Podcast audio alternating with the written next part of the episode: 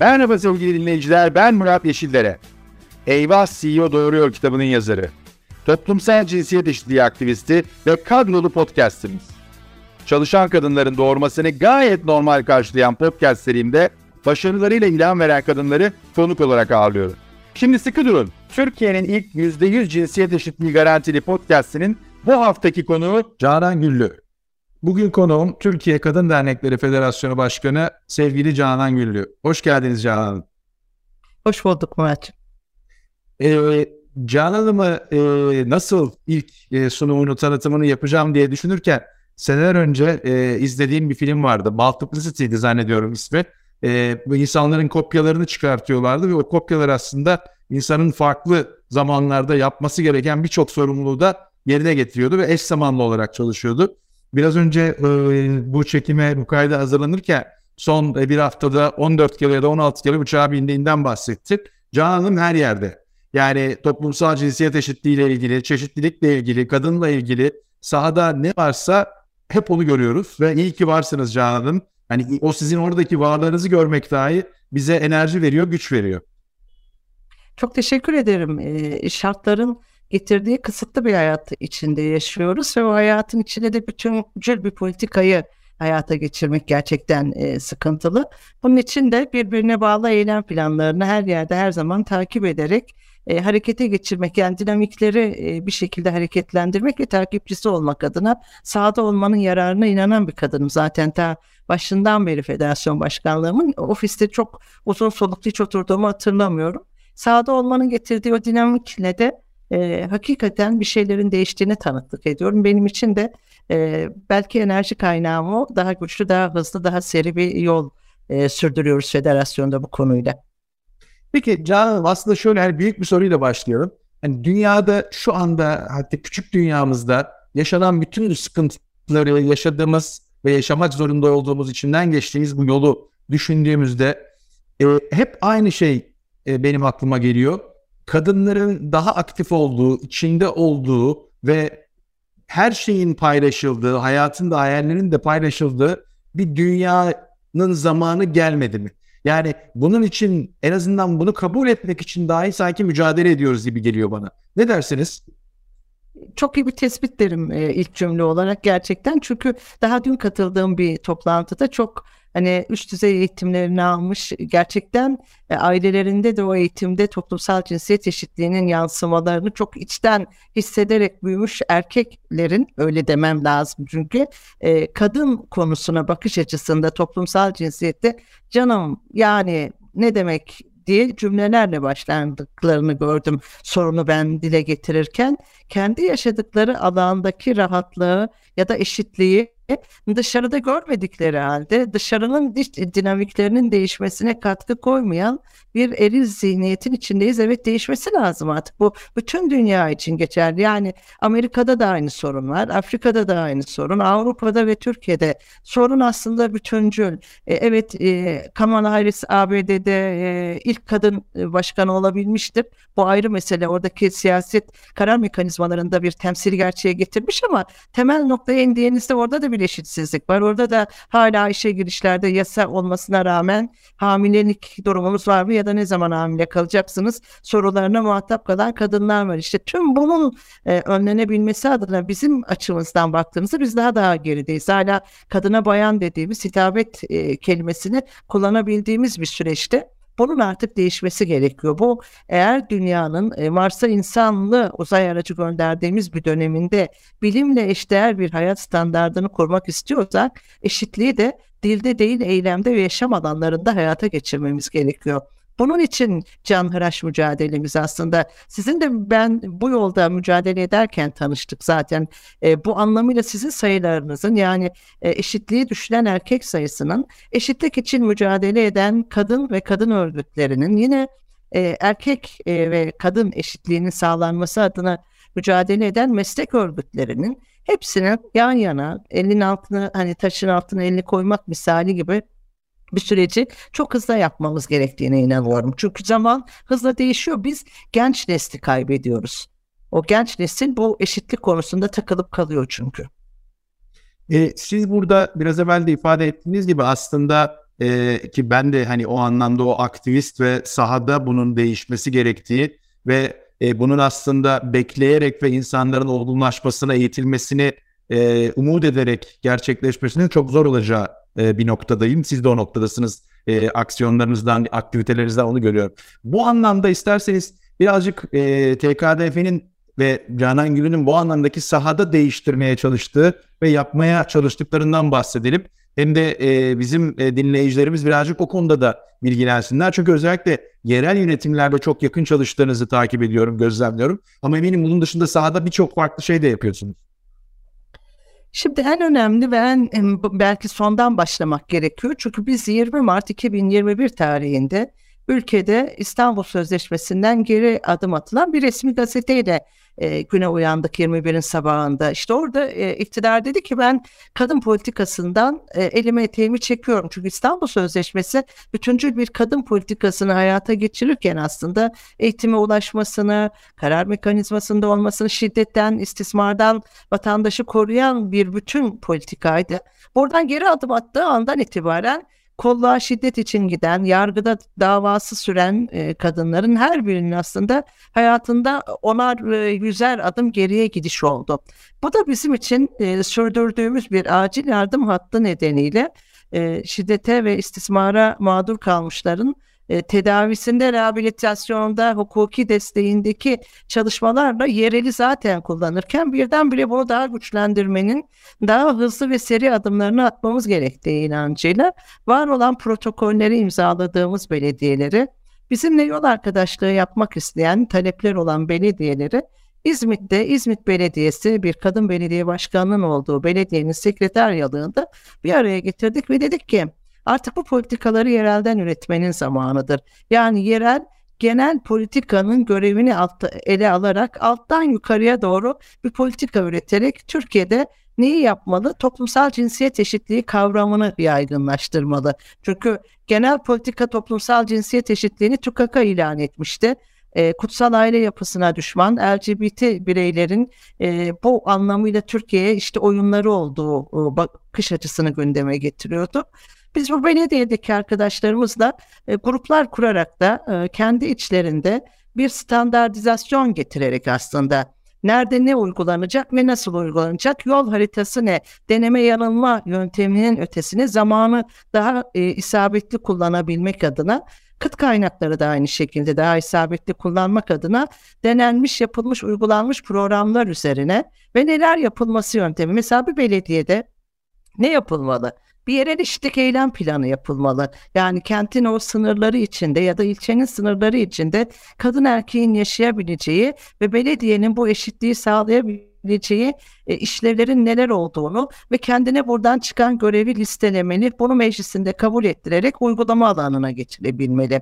Bir demografik atlası çıkmalı. Yani e, yerel yönetimin içinde yaşayan e, bireylerin hangi konuda e, hangi durumda olduklarını, medeni durumları, eğitim durumları, göç aldıkları, bu anlamıyla istihdamda olup olmadıkları, evde engelli olup olmadıkları, yaşlı bakım yükü için yaşlıların varlığı bu tür e, daha da aşağıya inebilecek seçenekleriyle bir demografik atlasın çıkarılması gerekiyor. Belediye içindeki temsiliyetin karar mekanizmalarında kadın temsilini arttırması, işte eşitlik meclisinin kurulması tüm bu takiple yerelde işte kaldırım taşlarının kadınlar için yapılmasından elektrik direklerinin aydınlatmasına kadar kadının istihdama gece vardiyada gittiğinde detayları düşünebilecek bir yerel yönetim ve halkıyla iç içe olacak bilen bu meseleyi gündeme getirmesi lazım. Yapanlar var mı? Var. Onların iyi örneklerini alıyoruz. O örneklerle beraber yerel eşitlik eylem e, planlarının Avrupa yerel eşitlik şartını da imzalayarak hayata geçiren bir belediye modelini ortaya koyuyoruz ve takip ediyoruz. İşte danışma merkezi açtı mı, sığınak açtı mı, kreşlerini açtı mı, yaşlı bakım merkezini, istihdam için pazarlarını kurabildi mi, kooperatiflerine şu anki dezavantajlı e, sürecin en kurtarıcı yanı kadın kooperatifleri, üretim kooperatifleri bunları hayata geçirdi mi gibi birçok süreci içine alarak yol arkadaşlığı yapıyoruz. İşte tam burada çok hızlı bir şekilde daha önceden başlamış bitirmiş olanların e, yanında yer alarak onları destekleyip yol arkadaşlığımızı devam ettirip yeniden başlamış arkadaşlıklara iyi örnekleri gösterip yine yanlarında oluruz. Ben dün Foça'daydım. E, bundan 3 ay evvel imzaladığımız protokolle ilk danışma e, merkezini açtı mesela. O bölgede acil yardım hattımıza gelen en önemli şikayetlerden biri şiddet konusuydu. Bölgeye bir danışma merkezi açıldı. Şimdi o şeyin alanın içindeki sıkıntıyı sorunun temelinden çözmek adına mücadeleyi başlattık. En son yaptığımız iş yerel yönetimlerle e, süreci götürebilmek ama biz sadece e, yerel yönetimle çalışmıyoruz. Evet benim e, ilk sivil toplum hayatına başladığım andan itibaren yerel yönetimlerde kadın kaynaklarının e, mekanizmalara erişime, iyi kullanımı e, konularında 12 yıl eğitimler verdim ben. Türkiye'de eğer bugün muhtar kadın sayısı fazlaysa bunda emeğim var. Hiç bir şekilde e, kendimi bu anlamıyla geri tutmayacağım ama oradan başlayan süreci iyi biliyoruz. Fakat bugün Türkiye Kadın Dernekleri Federasyonu kanayan bir yarı olarak şiddetle ilgili e, konuda çok e, bariz şekilde iş dünyasıyla işbirliğinde çalışıyor. Bu benim için çok emek verdiğim arkadaşlarımla kurum olarak da çok önemsediğimiz 2007 yılında Hürriyet gazetesinin kurduğu daha sonra bir sivil toplum örgütü olarak bizim almamız gerektiğiyle bize devrinin sağlandığı ve hala e, Türkiye'nin üst düzey iş dünyasının desteklediği bir acil yardım hattı işletiyoruz. Buraya gelen çağrılar üzerinde Türkiye'deki 80'e yakın baroyla olan protokollerde hukuki danışmanlık, e, psikolojik danışmanlık yine iş dünyasının katkılarıyla maddi ya da eğitim bursu konuları devreye giriyor. Ve en önemlisi yapımında da yer aldığım 6284 sayılı ailenin korunması kanununun Türkiye'de işletilmesi adına e, işbirlikleriyle e, kamusal alanda yani İçişleri Bakanlığı, Adalet Bakanlığı ve Aile Bakanlığı ile işbirliğinde bir sürece getiriyoruz. Kısaca yaptığımız işlerin en temel noktaları bu ama tam da bu sürecin ikisinin ortasında bir feminist akademi kurduk belki de toplumsal cinsiyet eşitliğinin daha e, standartize edilmiş, daha saha araştırmalarıyla veri eksikliğinin giderilmesi adına da bir emekti bu bizim için. Bu son ayların en yoğun çalışma şekli. Diğerlerine gelince bir es vereyim isterseniz soracaklarınız vardır. Yok yok çok aslında sorular çok var tabii ki e, konuşmak istediğim konular. E, ben hani sizin anlatış e, sıranız da birazcık üzerinden gitmek istiyorum. İlki birkaç cümle bu İstanbul Sözleşmesi ile ilgili geri dönüp konuşmakta fayda olabilir diye düşünüyorum. Şu açıdan da ben onu ben kendi gözlemimi söylüyorum. E, aslına bakarsanız İstanbul Sözleşmesi derli toplu e, ve okuması da çok zor olmayan, anlamasının da o kadar zor olduğunu düşünmediğim bir metin. Fakat yapılan yorumlara baktığımda e, çoğunluğun bunu okumadan e, tamamıyla söylenen ve ideolojik katkılarla karşı çıktığını gözlemliyorum. E, bu anlamda hani İstanbul Sözleşmesi ile ilgili alınan bu kararın siyasi tarafını bir kenara bıraktığımda arka tarafında ne var sizce? Yani hakikaten bu bahsettiğiniz işte hani LGBTI vesaire konusundan bahsediyorsunuz. O bile metnin içinde birkaç yerde hatta perifer olarak geçiyor. Yani hani ana konunun parçası olarak geçmiyor. Niye bu kadar rahatsız ediyor bu sözleşme ee, şu anki iktidarı ki bu imzayı geri çektiler? Türkiye'de İstanbul Sözleşmesi'nin aslında bugün geldiği noktada birinci sıraya e, siyasi olarak e, cümlesini koymakta yarar görüyorum ben. Çünkü e, hem e, Avrupa uyum süreci noktasında hem Nahide Opuz'un Avrupa İnsan Hakları Mahkemesi'nden Türkiye'yi tazminata mahkum eden kararının olduğu bir ülkede de yapılan adım atılan adım bir siyasi iradeydi. Daha sonra bugün rahmetli olan Oğuzhan Asil Türk'ün talebiyle geri çekilmenin de tanıklığını yaşadık biz. Şimdi bu iki olaydan sonra e, ikinci maddeye ben e, bu ülkenin en büyük sorunu olan tarikat ve cemaatleri koymak durumundayım. Çünkü tarikat ve cemaatler e, kadının güçlenmesini ve bilinçlenmesini istemez. Hatırlayın 90'ları yaşamış e, nesiller olarak bizler terörün de aynı konuda e, eğitim olarak öğretmen e, gönderdiğimiz Doğu illerinin en ücra köylerinde öğretmenlerin o köylere bilinç aşılamasının önlemek adına katliamlar yapmıştı. Şimdi aynı olay bu ülkede tarikat ve cemaatlerin neredeyse e, cinsel e, ne diyelim e, evler olmaya başladığı bir sürecin içinden geçirdiğimiz dönemde bize güçlenen kadın kendi içinde mücadelesini kendi aklıyla istihdama dönerek güçlenme yoluna çekmesinden e, müridini kaybedecek bir sürece gitti. Ben bunu hep söylediğimde e, insanlar e, bazen e, kafasından uyduruyor diyor ama bu ülkede biz bir ensest araştırması yaptık. Yani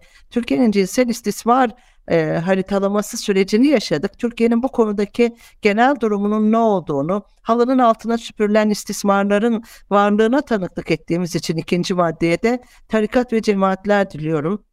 Ve yine üçüncü maddede de e, kız çocuklarının evlenmesi, erken yaş evlendirilmesiyle ilgili Türkiye'de biliyorsunuz tecavüz önergesi dediğimiz bu ülkenin Adalet Bakanı tarafından e, meclise verilmiş bir önerge vardı. Erken yaş evliliği yapmış bireylerin e, kamu davasından affedilmesi gibi. Şimdi bu üç maddenin her biri İstanbul Sözleşmesi ile tezat oluşturan bir nokta.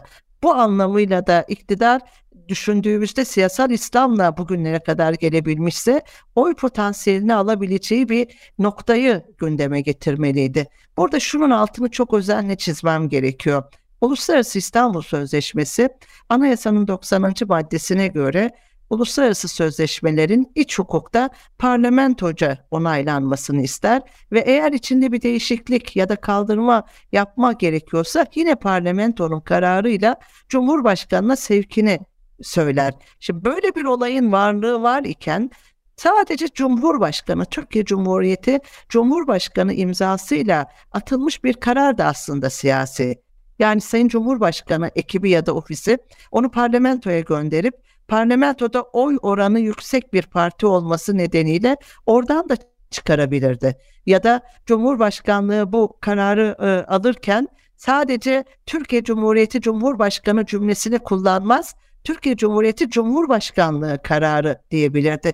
Oradaki nokta yine bu kararın da siyasi olduğunun altını çiziyor. Bizler Danıştay'a dava açtık 220 kurum ve kişi olarak o Danıştay davasının bize gelen ilk e, ön duruşma kararında hep birimizde, hepimizde daha doğrusu bir karşı oy var. Yani üç kişi karar almışsa bir karşı olay, oy bu işin hukuksuz olduğunu söylemekle bulunuyor. Demek ki Türkiye'de hukukun siyasete kullanıldığı da bir İstanbul Sözleşmesi olayını böylelikle anlatmak gerekiyor. Ancak bir yerde de kendimize kendi kurumum adına değil ama Türkiye'de bu alanda çalışan kurumlar adına Uluslararası İstanbul Sözleşmesi'nin sizin demin dediğiniz kadar aslında içeriğinin ne kadar basit olduğunu anlatamadık. Ne kadar koruyucu ve kapsayıcı olduğunu anlatamadık.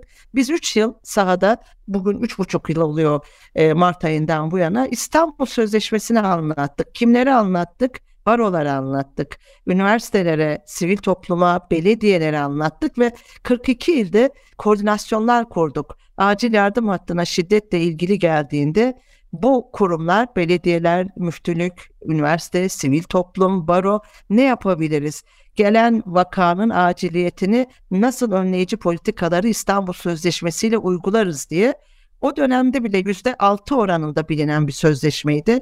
Ee, kendi ayağımıza kurşun sıktığımız o fesih lafının da yanlış olduğunu söyleyeyim ama geri çekme, imzayı geri çekme olayından sonra Türkiye'de %67 oranında bir bilinirlik kazandı İstanbul Sözleşmesi. Bu anlamıyla önemli çünkü uluslararası sermayeli özel sektörde bu konunun yanlış olduğunu söyledi. E zaten Adalet ve Kalkınma Partisi'nin içindeki bir grup da bunun yanlış olduğunu biliyordu ama e, siyaset farklı arenalarda e, engellenemeyen bir yöntemle geldiği için bugünlere geldiğimizde muhalefet partilerinin iradeleri, e, dik durmaları o konuda savunmaları da önemlidir altını çizmek için. Bugün yine biz İstanbul Sözleşmesi'ni anlatıyoruz, devam ediyoruz. İlk gelecek değişim yaşanır yaşanmaz ama e, Adalet Kalkınma Partisi'nin ilk gelecek e, seçim aşamasında da bence ben yanlış yaptım ya da yanlış yönlendirdiler diye İstanbul Sözleşmesi tekrar yürürlüğe girebilir ya da muhalefette bulunan partilerin ısrarıyla da siyaset İstanbul Sözleşmesi'nin sahibi olarak ortaya çıkar diye düşünüyorum. Çok değerli, çok önemli bu aydınlatıcı bilgiler için de teşekkür ederiz.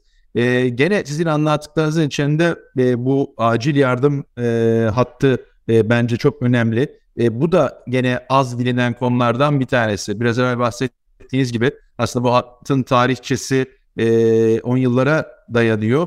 Ama e, sizin TKDF olarak buna verdiğiniz destek ne kadar kamuoyu tarafından biliniyor ondan pek emin değilim ben. Biraz orayı da açmak isterim. E, bir de bu anlamda paylaşabileceğiniz kadarıyla biliyorum ki e, bilgileri çok fazla paylaşmak da istemiyorsunuz ama hani bu hattın yanıt verdiği sayısal olarak ulaştığı kitle ile ilgili olarak da bir hissiyat dinleyicilere verme şansınız var mı? Tabii ki. E, 2007 yılında kurulmuş hat e, bugün 14. yılını tamamladı. Biz de bunun %7'sinde yani 7. yılın 2013'ten beri 8'e tamamlamışız pardon e, dönemini kapattık. Biz aldıktan sonra işi e, sivil toplum bilinciyle hani yasa yapan e, kişilerden biriyim ben. Kurumun da başında olduğum için o yasanın içeriğini çok iyi bilen dolayısıyla da sivil toplumda olması gerektiğini söyledim.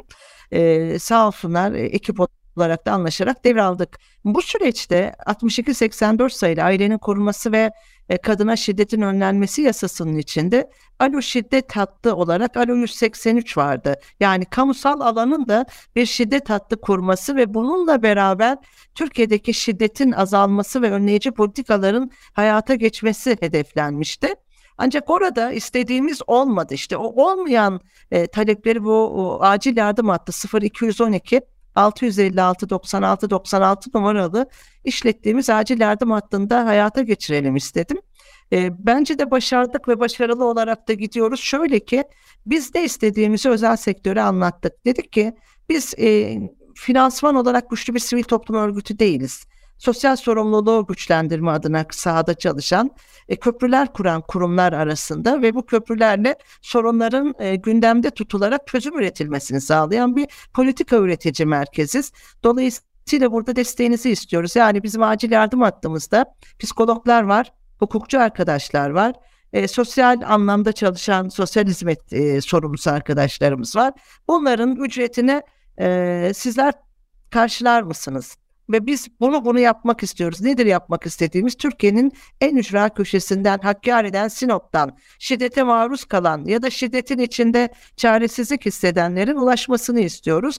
Kabul edildi. E, şimdi e, isimlerini vermekte bir sakınca görmüyorum. Vodafone'dan e, Doğan Holding'e, Sabancı Holding'den Teknosa'ya, e, Doğuş Holding'den Doğuş Otomotiv'e, Boyner'den Unilever'e, e, bu anlamda hakikaten bizi destekleyen bireylerin de olduğu kurumsal e, kur, kimlikleri dışında e, Sabancı Vakfı onu da söylemem lazım. E, kurumların olduğu ve e, karşılığında telefonu açtığımızda e, şiddet eğitimi görmüş psikologların olduğu. Yani kişinin şiddet çok spesifik öyle herkesin gel seni dinleyeyim sorununa çözüm üreteyim diyebileceği bir konu değil. Uzman arkadaşlarım dinleyerek hemen gerekiyorsa durumun e, önemine göre kolluğu arayarak oraya polisin gitmesini.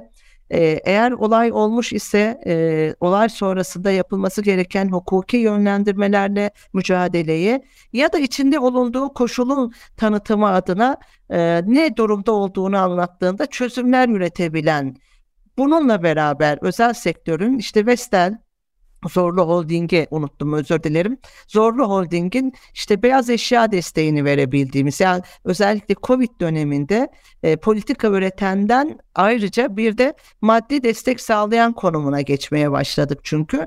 E, de eşya desteği veren, eğitim bursu desteği veren özel sektörü yan yana getiriyoruz. Bizi bugüne kadar 82 bin kişi aramış. Çok net 82 bin vakayı ben dinledim etmiş, ben müdahale olmuş bir kadın olarak şiddete dair fikirlerimi e, ekranlarda ya da yazılı görsel basında dile getirebiliyorum. Çünkü arkadaşlarım olayı alır, alırken teknolojik altyapımız çok üst düzeyde. E, aynı anda hem koordinatörün hem benim mailime vakanın e, durumu ve seyri düşüyor. Biz kişisel veri kanununa göre çok önem arz edilen bu konuda e, uzmanlık alanının nerelere gideceği ve kimlerin bilmesi gerektiğini önemsiyoruz. Bu 82 bin vakanın içinde evet e, erken yaş evliliği ön plana çıkıyor. Hatta Ocak ayında e, bu şeyin daha e, araştırmasıyla geleceğiz. E, halk güve şeyin hani e, acil yardım hattının şiddet konusundaki durumunu daha net açıklayabilmek ve Türkiye'nin 2014 yılından beri yapılmamış şiddet araştırmasını bir nebze olsun ortaya koyabilmek anlamında E, ama bizim incelediklerimizde bir erken yaş evliliği konusu var. Bir kadın istihdamdan uzak, eğitimden uzak, e, kadın kimliği ortaya çıkabiliyor. Daha çok e, şiddetin e, mağduru olanların e, iş dünyasından uzakta olduğu, ayakları yere sağlam basmayan, ekonomik olarak güçlü durmayan ve bazılarında özellikle yasal mevzuattan çok habersiz olduğu. Bu yasal mevzuat konusu eğitim konusuyla da buluşup hani eğitimliler yasal mevzuatı biliyor gibi bir sonuç çıkmasın buradan. Eğitimlilerin de yasal mevzuattan habersiz olduğu bu nedenle de yalnız değilsiniz diye bizim çalıştığımız bir e, konu. Buradan yola çıktığımızda e, davaların uzun sürdüğünde ekonomik güçsüzlük nedeniyle davalardan vazgeçebilen bir mağdur kesiminin olduğunu ya da şiddet sonucu e, sığınak sayısının çok az olduğu bir ülkede yaşıyoruz. 3840 kapasiteli sığınaklarımız var. E, buralara gidemeyen arkadaşların şiddet mahallinde kalmayı tercih ettikleri çünkü eğer giderlerse e, işleri olmadığı, istihdamda yer almadıkları için kazançlarını nereye götürebilecekleri onların ya da 2-3 gün önce hemen e, bu ülkedeki e, ekonomik e, oynaklıklar nedeniyle e, boşandığı işinden çalıştığı iş yeriyle bir kira tutabilmiş arkadaşın hezeyanını dinlediğimizde e, işi elinden gidiyor. Kirayı nasıl ödeyeceğim? O ateş yuvası yere tekrar geri döneceğim mi? Sorularına tanıklık ediyoruz. Açıkçası Türkiye'de derin bir şiddetin, derin bir kadın yoksulluğunun olduğunu buralarda çok net görebiliyoruz. Özellikle de COVID-19 döneminde ve e, çocukların kadınların şiddeti çekme aşamasında engel teşkil ettiklerini görüyoruz. Yani çocukların büyümeden asla diyerek o şiddeti uzun yıllar e, mahkum edilen e, kadın mağdurların e, beyanlarına tanıklık ediyoruz ve belki de bunu da söylemem lazım. Ev içi tecavüze de e, çok o, fazla sayıda kadınların e, mağdur olduğunu görebiliyoruz. Peki bu e, çizdiğiniz resim içinde biraz önce de başlarken aslında e, yerel yönetimler ve oradaki yapmaya çalıştıklarınızı da konuştuk. E, hani bunun e, bir tarafta merkezi kamu politikaları, öteki tarafta yerel yönetimler bir tarafta da e, bu acil arama hattındaki destek çerçevesinde özel sektörü de içine alan bir ekosistemde paydaşlarla işbirliği içinde yapılması lazım. E, bu çerçevede bakıldığında bu üç büyük paydaş açısından e, sizce gelişme alanları, fırsatları nelerdir? Belki özellikle de özel sektör üzerine birazcık odaklanalım. Çünkü hani e, yereli birazcık konuştuk. Kamunun bu konudaki siyasi durduğu yeri konuştuk ama özel sektör e, bu tip inisiyatiflere size gösterdiği e, bahsettiği şirketlerin desteğin haricinde neyi farklı yapabilir? E, zaten orayı çok detaylı anlatmam gerekiyor. Çünkü sadece maddi destek göstermiyor. Beraber karşılıklı bir eğitim sürecini de yaşıyoruz. Biz e, çalışanların toplumsal cinsiyet eşitliği eğitimi ve şiddet mekanizmalarına ulaşma noktalarında eğitimler veriyoruz. Yani yasal mevzuat nedir? Nasıl ulaşabilirsiniz? Nerede neyi nasıl yapmalısınız eğitimlerini? Üstlendik eğiticiler eğitimi vererek şirketlerin bu konuda kendilerini güçlendirmesini sağlıyoruz. Bu bizim için e, şirketlere ücretsiz yapılan bir konu. Tamamen bir sosyal farkındalığı e, gündeme getirmek. Şirketlerin de ayrıca kadın erkek eşitliği noktasındaki karnelerine bakıyoruz. E, politika, iş yeri politikaları üreten e, firmaların bu konudaki duyarlılığının artmasını ve kadın istihdamına da ayrı bir kontenjan ayırmasını talep ediyoruz. Bunları yapabiliyorlar. Ben şöyle bir şey diyorum. Yani biz bu ekosistemin içinde birlikte yan yana yürümenin yollarını bulmak zorundayız. Tek başına özel sektör ben kadınlara yardım ettim işte şuna ihtiyacı vardı onu gönderdim buna ihtiyacı vardı bireysel ya da kurumsal bireysellik olarak da adlandırabiliriz. Yaptıkları e, sorunu çözmüyor. Bizim derdimiz sorunu çözmek. Ben önleyici politikaların hayata geçmesinde gayret gösteren bir kurumun başkanlığını yapıyorum. Dolayısıyla da bulunduğu yerde ee, örneğin Zorlu Holding'le çalışıyoruz. Vestel fabrikası var ve Manisa'da. Bu halde Manisa'da kadın istihdamına katkı koyabilir Vestel. Bu anlamıyla da orada çalışanları eğitebiliriz. Eğittiğimiz kişi çarpman etkisiyle kendi yaşadığı alanı değiştirebilir ve Manisa şiddetsiz bir yer haline gelebilir mi? Evet bu yolda adımlarımızı da güçlü atıyoruz ve bu söylediklerimizi de orada yapabiliyoruz. Ayrıca ürettiği malzeme eğer şiddet alanında e, Bırakın şiddete uğramadan da kendi ayakları üzerinde dura, dururken yalnız olan kadını güçlendirecekse ürettiği ya da ilgi alanı olduğu konularda o kadını güçlendirme yönüne neler yapabilir? Mentörlükler yapabilirse mentörlüklerini alabiliyoruz. Ee, Akkor Oteller grubuyla çalışırken kadın istihdamını ben e, hiçbir şeyi e, bilmesine gerek yok. Ben yetiştiririm. Yeter ki ben de onun e, şiddetsiz bir dünyada yaşamasını sağlayabilirim gibi hani çok örnekleriyle iç vermek istedim ki daha net özel sektör bu konuda bilgilendirebilsin. Ya da perakende ağında şiddetsiz bir dünya için bizim acil yardım hattı numaralarının yaygınlaşmasını, ürünlerinin üzerine bunu basmasını, iş yeri politika belgelerini her firmanın yapması tam da bu sırada aslında belki özel sektörde bir adım daha ileri gitmemiz gerekiyor. Çünkü ILO iş yaşamında e, taciz ve şiddete karşı C190 sözleşmesini 10 ülke tarafından imzalandığını ilan etti. Biz bu imzalayan ülke içinde değiliz ama C190 konusu bizim için önemli. Tam da özel sektörle çalışırken iş yeri politika belgelerine bu maddenin eklenmesi e, yaşam alanlarında e, çalışma alanlarında şiddeti yok edebilecek bir sürdürülebilirliği birlikte hayata geçirmenin eylemlerini yapmamız gerektiğini söylemem gerekir. Bu söyledikleriniz şu açıdan da çok değerli. Onun için de özellikle sizin dediğiniz gibi canlı örnekler ve şirketler olarak da dile getirmeyi istiyorum. Çünkü e, iyi örnekler umut ediyorum diğer e, rakiplerini de veya iş dünyasındaki farklı şirketlere de doğru ilham veriyor, e, yol gösteriyor ve bunların da yapılabileceğini e, ifade ediyor. Onun için de ben çok önemsiyorum bu konuyu. E, gene... Ben de yani tam da burada çok özür dilerim. Çok önemli bunu da atlamamam gerekir. Çünkü e, bir toplantıda e, e, buluştuğumuz Sabancı Vakfı ile buluştuğumuz bir toplantıda e, yoksulluğu anlattım ben. Kadın yoksulluğunu ve bu yoksulluğun şiddete e, şiddeti önleyecek mekanizmalara erişimi de etkilediğinden den vurdum. Neydi bu? Kadının akıllı telefonu yok. Ama Türkiye'de işte Alo 183 hattının yetersiz kapasitesinin düşük olduğunu, bir destek hattı olduğunu biliyoruz.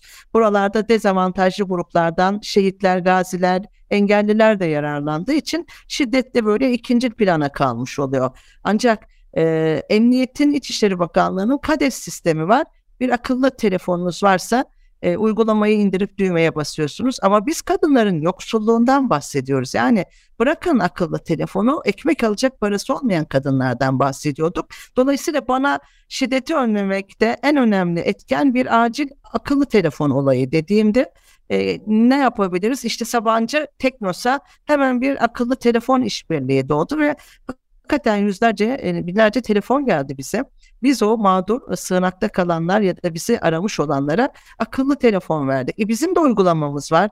Android uygulamalarını ya da iOS'a bunları indirdiklerinde en azından erişim engelini ortadan kaldırabiliyoruz. Yani işte özel sektörde ya da Vodafone'da 0549 656 96 96 numarası Vodafone'un kendi içinde bize yönlendirme olarak verdiği bir numara. Oradan kırmızı ışıkla yol arkadaşlığı yapabiliyoruz. Bu tür süreçte yine özel sektörlerin vakıflarında istismara uğramış, şiddete uğramış ya da e, sürecin içinde e, eğitimden uzak kalacak mağdurların çocuklarının eğitim bursu almasını sağlamaya yönelik çalışmalar ve işbirliği yapıyoruz. Yani üretim ve üretimle beraber e, mağduru içine alıp e, önleyici politikaları geliştirebilme söz konusu. Bu konuda gerçekten güçlü adımlar atılıyor bizim kurumumuzda özel sektör arasında.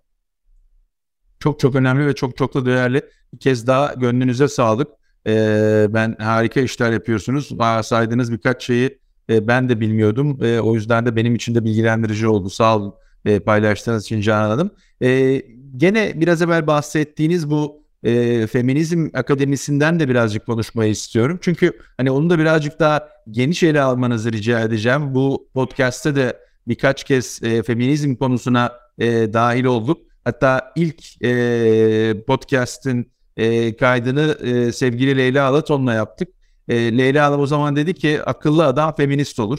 E, şimdi o hani güzel bir tespit olduğu için benim de çok hoşuma geldiği, işime geldiği için hani onu çok benimsedim, kulağıma küpe oldu. E, bununla birlikte hani feminizmin zaman zaman evrenleri olduğunu anlatanlar da oldu e, veya kademeleri olduğunu da anlatanlar oldu. E, birazcık o hani hem Feminist Akademi'yi hem de Feminizm Akademisi'ni hem de bunun etrafında sizin feminizme bakış açınızı e, bizimle paylaşır mısınız? Ee, zor bir ülkede yaşıyoruz. Geçen gün de bunu çok değişik bir grup içinde tartıştık. E, feminizm dediğimiz andan itibaren saçları e, yukarı kalkık, e, şişman, yüzüne bakılmaz bir tip modellemesiyle erkek düşmanı bir kadın modeli ortaya getiriyor. Çok basit ama ben de bunu tekrarlamak zorunda kalıyorum. Çünkü bu bakış açısı özellikle ondan vazgeçmemek üzere beyinlere yerleştirilen ve herkese işte erkek düşmanı kadınlar feminizm diyor. Ben çok basit bir tanım yapıyorum. Her kesimin aşağıdan yukarıya her kesimin rahatlıkla anlayabileceği kadının insan hakları mücadelesinde yasalara erişimde eşitlik işte budur feminizm. Bunun için mücadele eden bizler kendimize feminist diyoruz. Bizler kadının insan hakları mücadelesi aktivistleri diyoruz ama feminizm bu eşitliğin sağlanması adına uzun yıllardır e, aktivistlik içinde bulunan arkadaşların eylemlerinin bütünüdür. E, bugün Türkiye'de bu anlamıyla bilinmeyen, hala yeterince konuşulmayan, hala 1900'lü e, 1902 yılında onu çok kullanırım ben e, ilk feminizm kongresi için Amerika'da yapılacak toplantıya Osmanlı'da yaşayan e, kadınlardan hak arayıcıları, feminist e, ablalarımız, teyzelerimiz, büyüklerimiz gidelim mi gitmeyelim mi tartışması içindeyken şöyle bir sonuçta gitmeme kararı alırlar. Derler ki biz hala kafes arkasında yaşıyoruz ve hala haklara erişememişiz. Hangi yüzle gidip hangi mücadelemizi yaptığımızı söyleyeceğiz. Önce haklarımızı kazanalım sonra bu mücadelenin alın akıyla ortaya çıkalım diye ve kurtuluş mücadelesine gelinceye kadar ki o kadın gücü kadın hakları mücadelesini yapanların ortaya koyduğu tablonun ekmeklerini yiyoruz bizler hala çünkü. Bugün geldiğimiz noktada ikinci dalga feminizm konuşulur. E, bu konuşmadan yararlananlar kendi adına bir şeyleri alırken ama toplumun yine bir yüzde en az 60'ı feminizmi tükaka ilan etmiştir ve kadınları erkek düşmanı gören zihniyetten ödün vermeme çalışması yapılmıştır. Bence de eşitliğe saygı duyan, eşitliği e, konuşmasıyla, zihniyetiyle e, dile getiren ve bunun mücadelesinden öte mücadeleye destek veren, e, kendi de bunun mücadelenin içinde bulunan erkeklerle yol arkadaşlığımızın e, ben çok bize katkı sunduğunu, onlara katkı sunduğunu ve birlikte mücadelenin topluma katkı sunduğunu e, her zaman söylüyorum. Biz de Feminist Akademi'yi bu amaçla kurduk aslında. Bir, bu mücadelenin net anlaşılabilmesi ama özelinde ve tüzelinde de Türkiye'de bu mücadeleyi köstekleyenler, destekleyenler e, arasındaki aranın çok e, fazla olmasıyla bir veri kargaşasının da e, yanlışlığına çözüm üretmek adına getiriyoruz. Şimdi biz kadın erkek eşittir.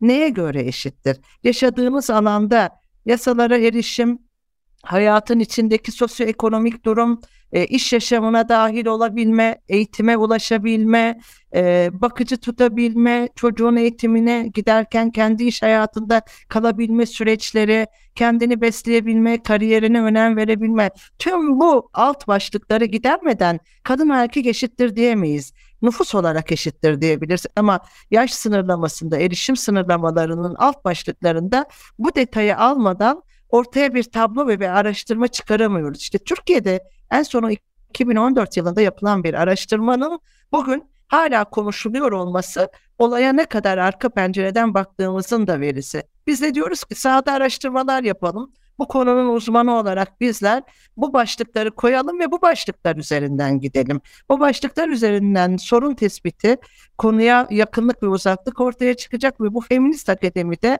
hem bir standartizasyon getirerek hem de sahada feminizmin aslında kısa ve özlü yollarla daha doğru şekilde aktarılmasını sağlayacak. Bunu önce web üzerinden kuruyoruz, kurduk. Ama bunu fiziki bina haline getirerek zaman içinde eğitimlerini de kamusal ara alanlara, işte kamusalın belediye, yerel yönetimlerin alanına, belki üniversiteler işbirliğiyle yayınların daha fazla ve daha farklı bölgelerde araştırmalar yapılmasına ve dünyadan da bu konudaki araştırmalarla Türkiye entegrasyonu üzerinde çalışmaları gündeme getireceği için e, evet e, kuruluşunu ilan ettik. Tabii ki bazı çevreler tarafından e, hemencecik işte düşman, hemencecik bu casus, hemencecik işte o belirlenen ve yolu kesmeye çalışan e, bazı diller e, harekete geçti.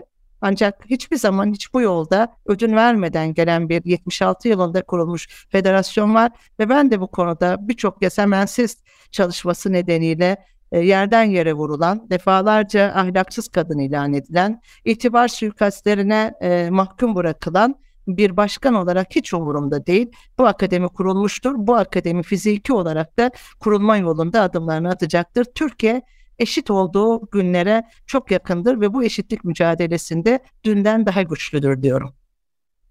Harika. Nefis bir yere getirdiniz. Ee, bugünkü podcastimizin yavaş yavaş son dakikalarına gelirken de aslında tam bu bıraktığınız noktadan e, şöyle bir e, soruyla tamamlamak isterim e, sizin için de uygunsa. E, Birçok e, önemli e, aydınlatıcı noktayı e, paylaştınız bugün bizi dinleyenlerle. E, ve bunların içinde de alacağımız, almamız gereken dersler, ilham almamız gereken örnekleri de duyduk.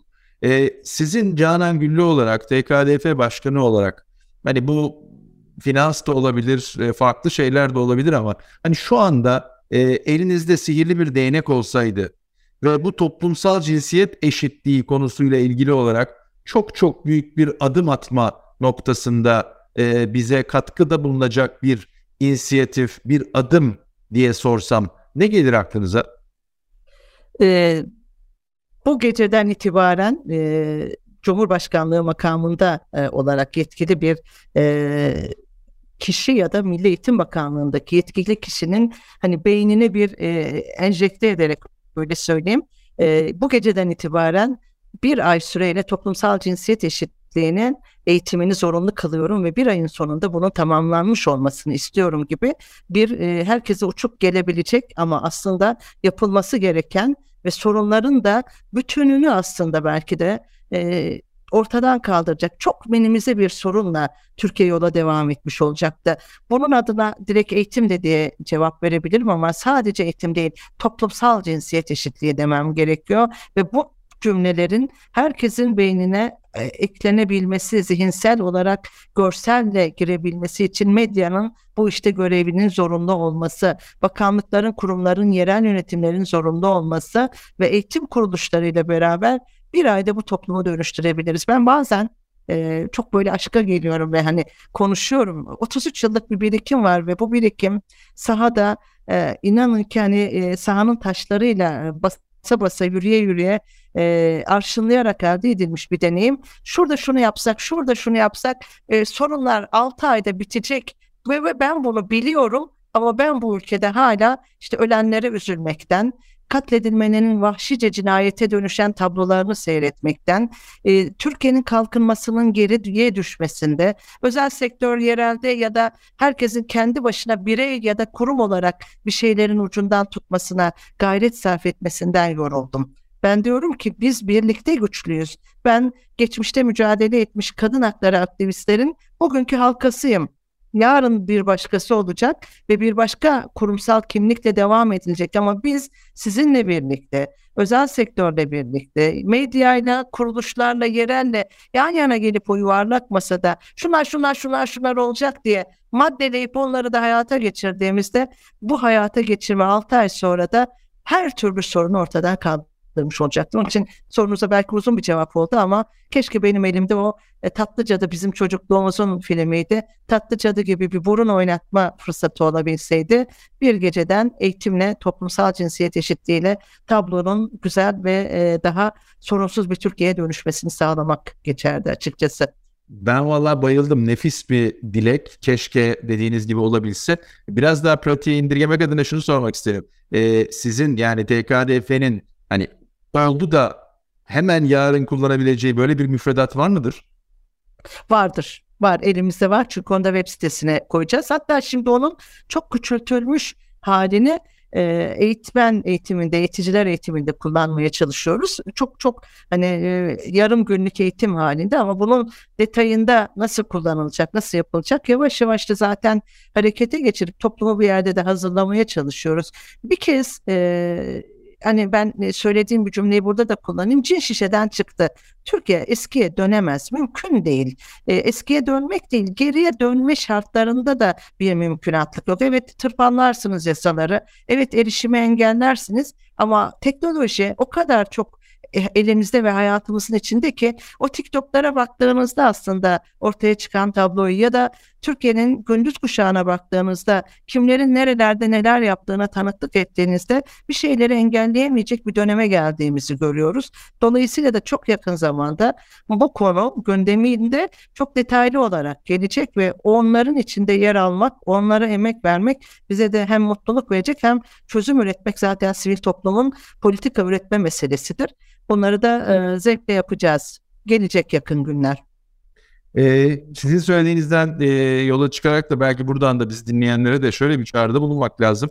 Ee, Bekir Ardır'ın, Bekir abinin sevdiğim bir çoban ateşleri benzetmesi var. Belki de bu eğitim konusunda da hani o Türkiye'nin her yerinde e, bir e, genel politikayı ya da e, eğitim seferberliğini bu konuda başlatmak en azından şu anda bizim gücümüzde yetkimizde değilse de sizin elinizdeki müfredatı sizin paylaşabileceğiniz şekilde nasıl daha geniş kitlere ulaştırırız? Bunun için belki bir çalışma yapmamız gerekiyor.